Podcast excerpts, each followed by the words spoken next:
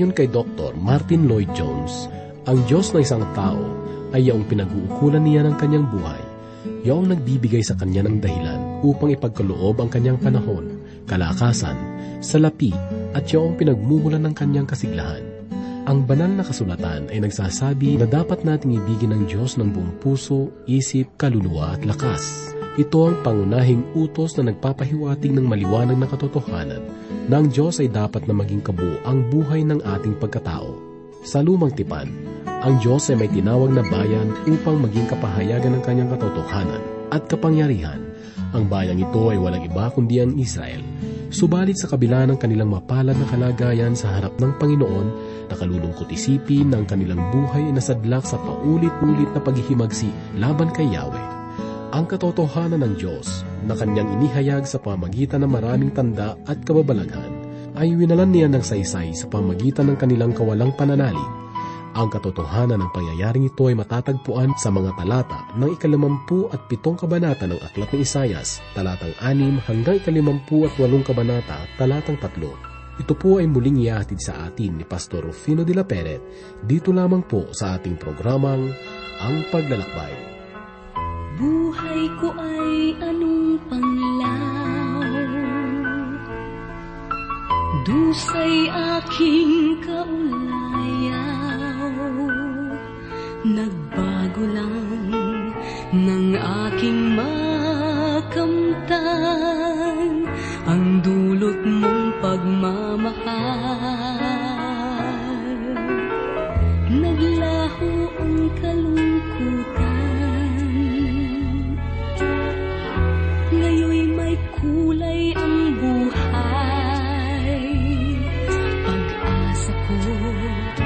ligaya'y nasa'yo Ikaw ang siyang kailangan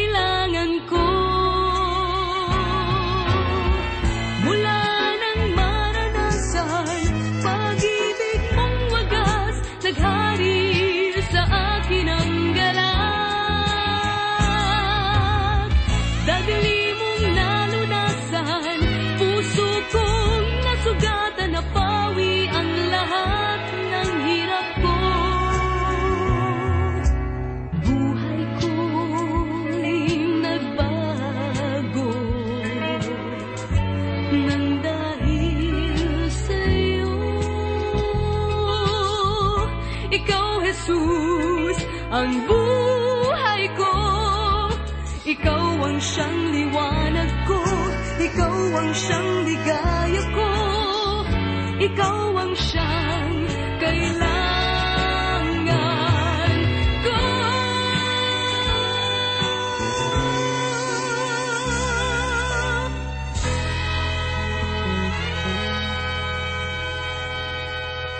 Sa oras na ito ay hahanguin po natin ang ating pag-aaral at pagbubulay sa salita ng Diyos dito sa aklat sang ayon kay Propeta Isayas, Kabanatang 57. Simulan po natin sa ikaanim na talata hanggang sa kabanatang 58, talatang 3. Kung ang pagpupuri sa Diyos ay may kalakip na pagkukunwari at paimbabaw, ang mga panlabas na paglilingkod at mga seremonya ay magiging walang kabuluhan, matutulad lamang sa mga basura na walang kabuluhan.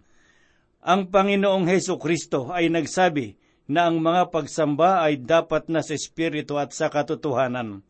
Nangangahulugan na ang anumang anyo ng pagbabalat kayo ay hindi kalugod-lugod sa kanyang paningin, sapagkat siya ay banal at Panginoon ng katotohanan. Muli pong sumasa inyo sa oras na ito ang inyong kaibigan at pastor sa Himpapawid. Ang paksa ng ating pag-aaral at pagbubulay sa sandaling ito ay pagpapatuloy ng minsahe na ipinahayag ng Diyos sa bansang Israel sa pamamagitan ni Propeta Isayas. Ako'y naniniwala na sa pamamagitan ng pagkakaunawa ng kanyang pahayag ay muli tayong mabibigyan ng liwanag upang magsilbing gabay sa ating patuloy na paglalakbay. Buksan po natin ngayon ang ating mga banal na kasulatan sa ikalimampu at pitong kabanata dito sa aklat ni Propeta Isayas, talatang anim hanggang sampo. Basahin po natin ang ikaanim na talata na ganito po ang sinasabi. Sa gitna ng mga makinis na bato sa libis, sila ang iyong bahagi. Sa kanila ka nagbuhos ng inuming handog, ikaw ay nag-alay ng handog na butil. Mapapayapa ba ako sa mga bagay na ito? Dahil sa kahangalan ng pag-iisip, inakala ng mga Israelita na ang batong makinis na ginamit ni Haring David laban kay Gulayat ang naging dahilan ng kanilang tagumpay. Sila ay sumamba sa mga Diyos-Diyosan na gawa ng kamay at mula sa tolda ng kanilang mga kaaway. Ang sinasabi naman po sa ikapitong talata ay atin pong basahin na ganito po ang tinuran. Sa isang mataas at matayog na bundok ay inilagay mo ang iyong higaan, doon ka naman sumampa upang maghandog ng alay.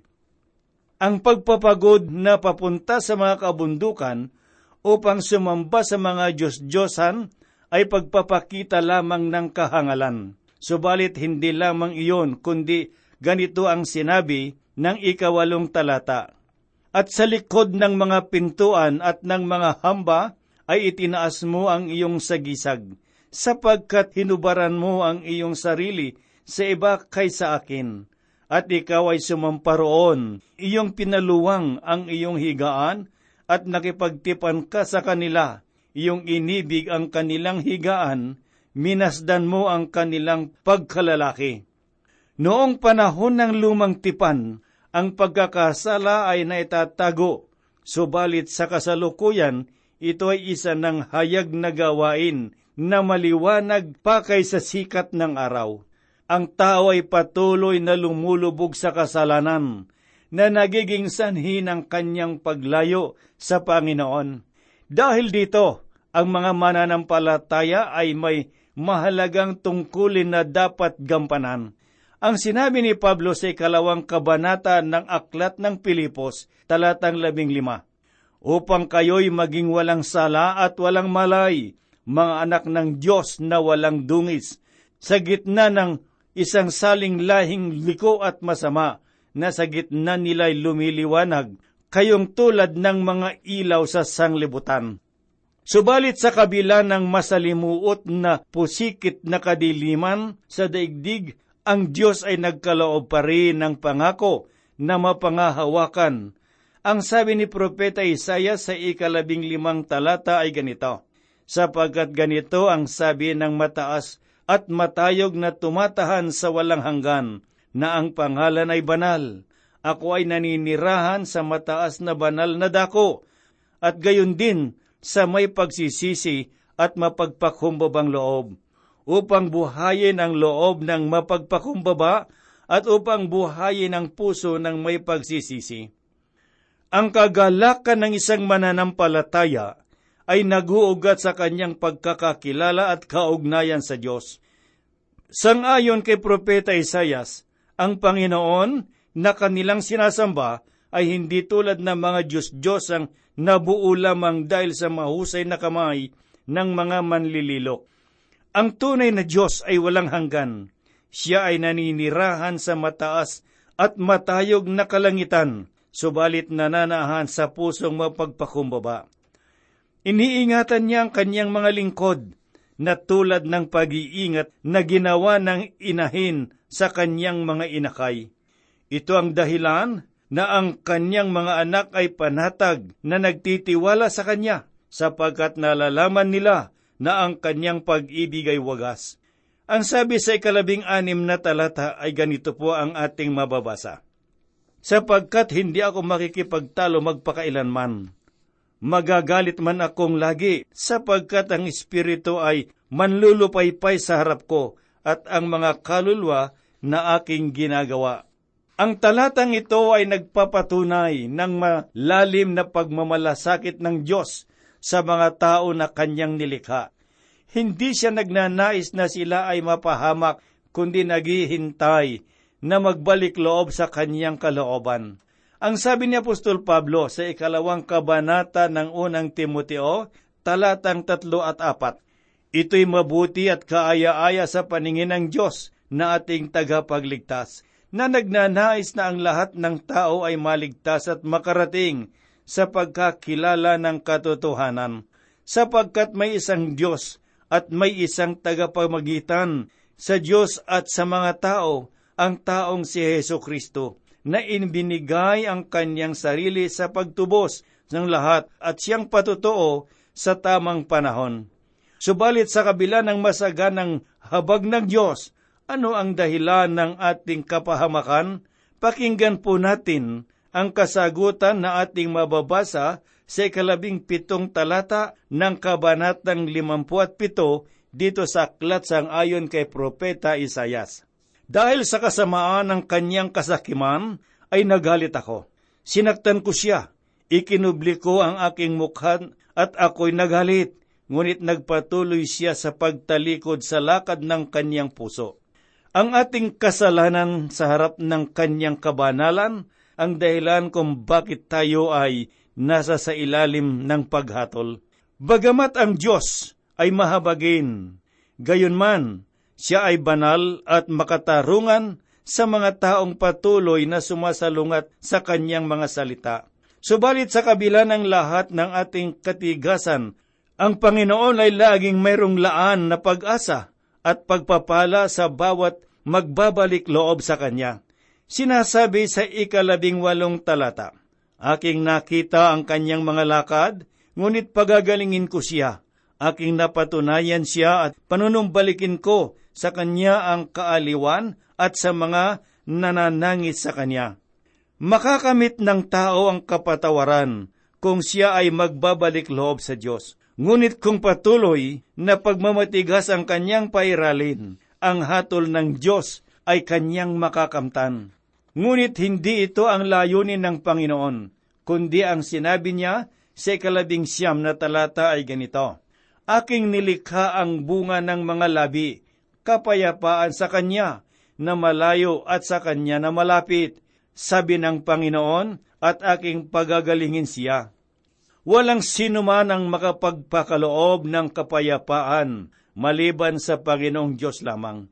Siya lamang ang may kapangyarihan na makapagpatigil ng malakas na unos at alon sa ating buhay na dahilan ng takot, kabalisahan at pag-aalinlangan. Ang sabi ni Isayas, si kadalawamput ikadalawamput isang talata. Ganito po ang kanyang tinuran. Ngunit ang masama ay parang maunos na dagat sapagkat hindi matatahimik at ang kanyang tubig ay naglalabas ng burak at dumi walang kapayapaan sabi ng aking Diyos para sa masasama. Ang kasaysayan ng tao ay batbat ng pakikibaka at patuloy na suliranin. Hindi lamang ito nangyayari sa bawat bansa na may hidwaan, kundi maging sa mga politiko na may mga makasariling hangarin. Ang alitan ay nararanasan ng lahat, marahil ay sa larangan ng paghahanap buhay, o sa lipunan, marahil sa simbahan o sa mga tahanan at sa iba pang mga lugar. Ngunit ano ang dahilan? Bakit ito ay nararanasan? Ang kasagutan ay malalaman po natin sa sinabi ng Panginoong Diyos sa kadalawampu at isang talata na ganito po ang ating mababasa. Walang kapayapaan sabi ng aking Diyos para sa masasama. Maliwanag ang sinabi ng Diyos na hindi natin makakamtan ang tunay at lubos na kapayapaan kung walang pakikipag-ugnayan sa Kanya. Siya lamang ang pinagmumulan ng kapayapaan at ng tunay na kagalakan. Ang Panginoong Heso Kristo ay mayroong paanyaya sa ikalabing isang kabanata ng Mateo, talatang dalawampu at walo, na ganito po ang kanyang sinabi, Lumapit kayo sa akin, kayong lahat na nanlulupay payat lubhang mabibigatan at kayo'y bibigyan ko ng kapahingahan.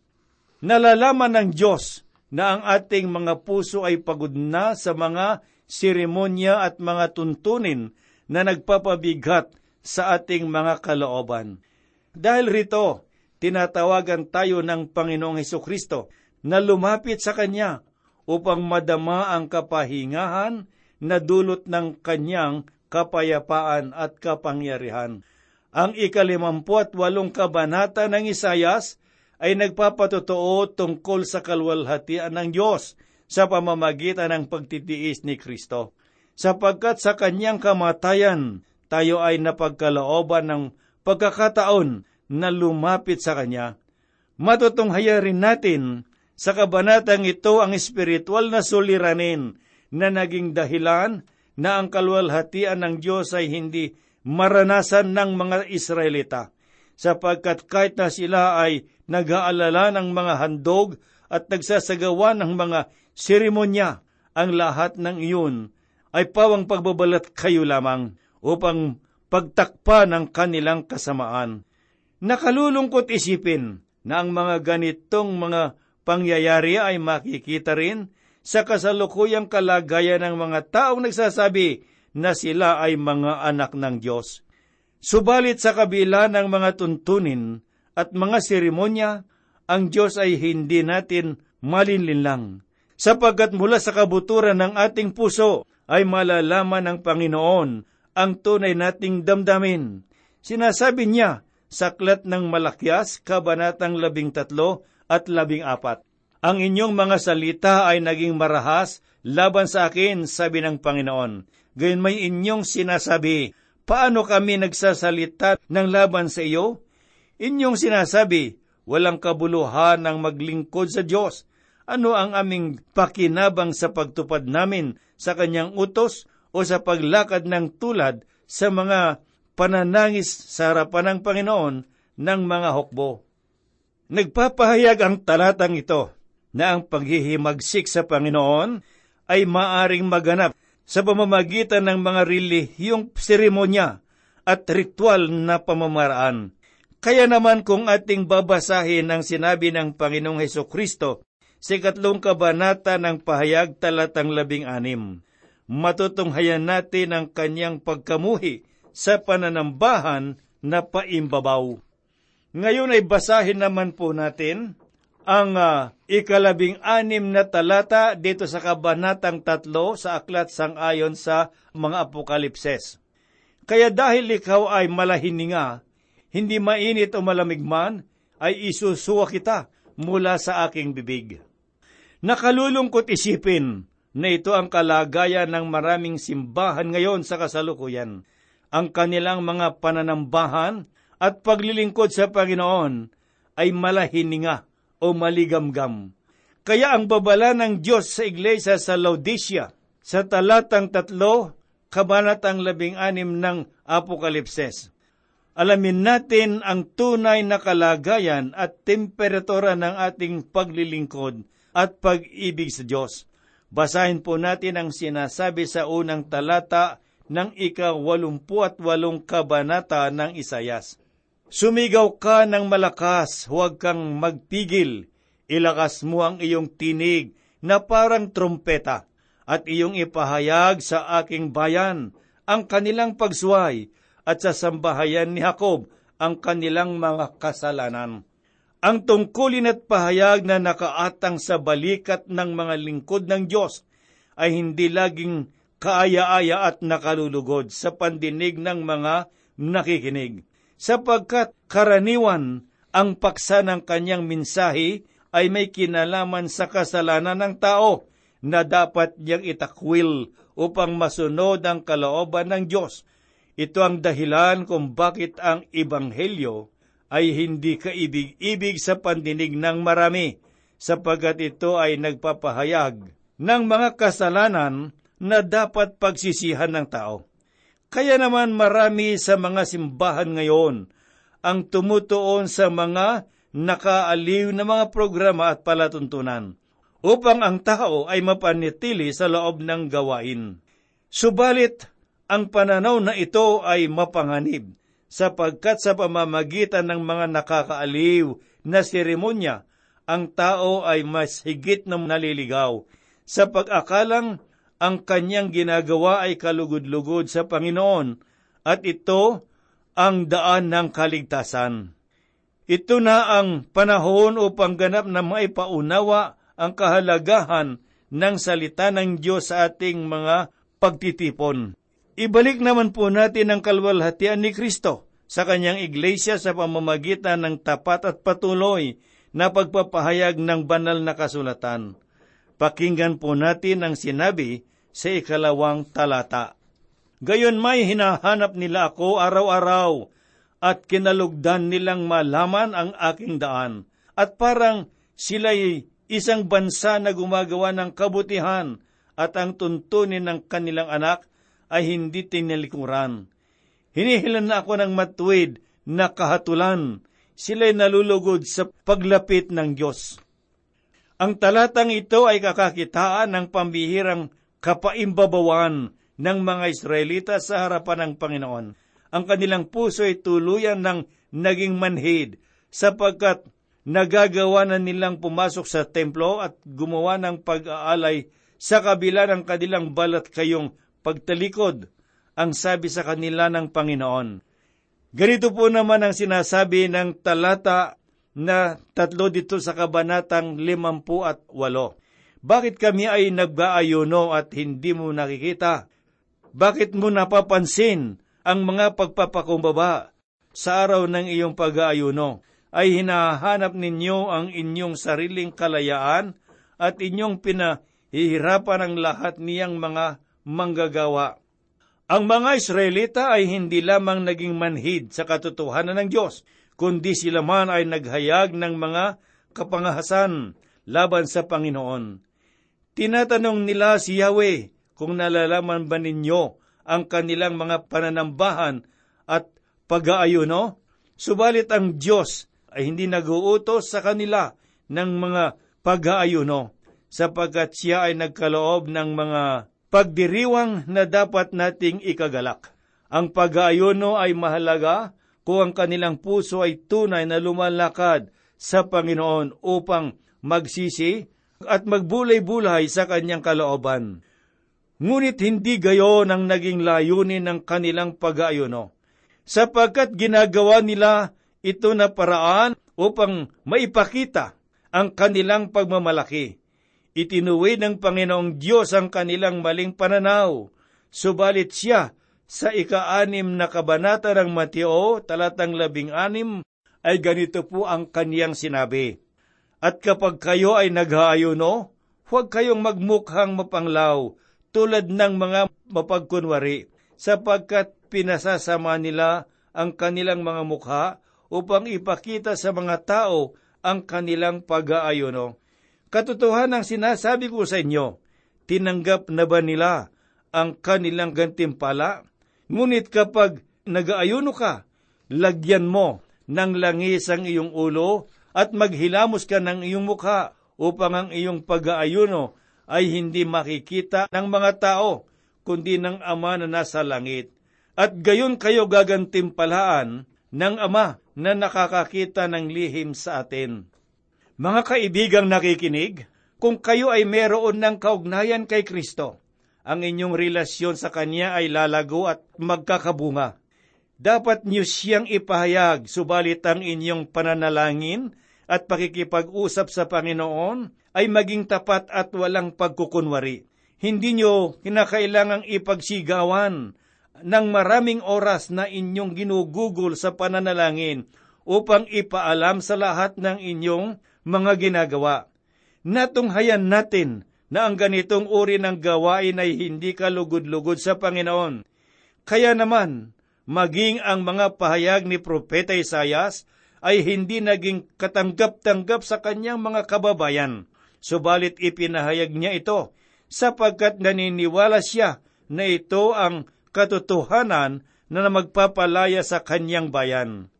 Mga kaibigan at mga kapatid, ipinapaunawa sa atin ang mabuting balita na ang lahat ay nagkasala, subalit meron tayong masusumpungan na biyaya sa pamamagitan ng pananampalataya kay Kristo Jesus na namatay sa cross at muling nabuhay para sa ating kaligtasan. Muli siyang kumakatok sa ating puso at naghihintay na siya ay mapagbuksan. Dumulog tayo sa Kanya ngayon din, sapagkat siya ay laging naghihintay. Ngayon, ang panahon at oras ng kaligtasan. Kumusta ka kaibigan? Nasubukan mo na bang lumapit sa Diyos? Tinanggap mo na ba siya na iyong Panginoon at tagapagligtas?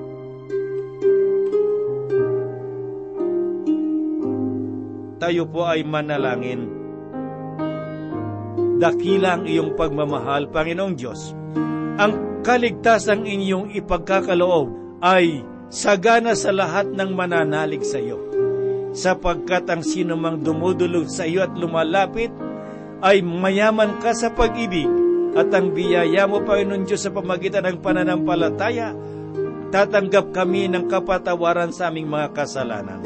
Sa oras na ito, dakilang Ama, amin pong inilalapit sa iyo ang lahat ng mga kaibigan at mga kapatid sa oras na ito, na kung ano man ang kanilang mga kalagayan higit sa espiritual, Panginoong Diyos, idinadalangin ko, turuan mo silang magmakababa sa iyo at lumapit sa iyo, Panginoong Diyos, ihayag nila na ikaw ay kanilang tinatanggap na Panginoon at kanilang Diyos at tagapagligtas. Sa mga kaibigan at mga kapatid na merong dinaramdam, meron silang mga sakit, sa iyong pangalan, Panginoong Diyos, idinadalangin ko ang kagalingan. Sa mga walang kapayapaan, doon sa mga nalulungkot, nananangis, naghihinagpis dahil sa pangyayari sa kanilang mga buhay, ikaw ang maging kaaliwan.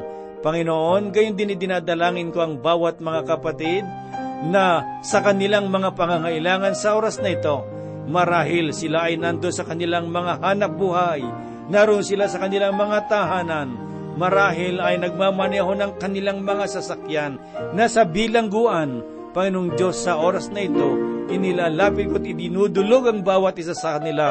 Tugunan mo, Panginoon Diyos, ang kanilang mga pangangailangan. Kami po'y umaasa na ang lahat ng ito'y gagawin mo tutugunin sapagkat hinihiling po namin ang lahat sa banal na pangalan ng aming Panginoong Heso Kristo. Amen. Bagong buhay sa akin ay tunay. Tanging kay Jesus ko lang naranasan Ang ligaya, tanging pag-asa Sa puso ko'y ngayon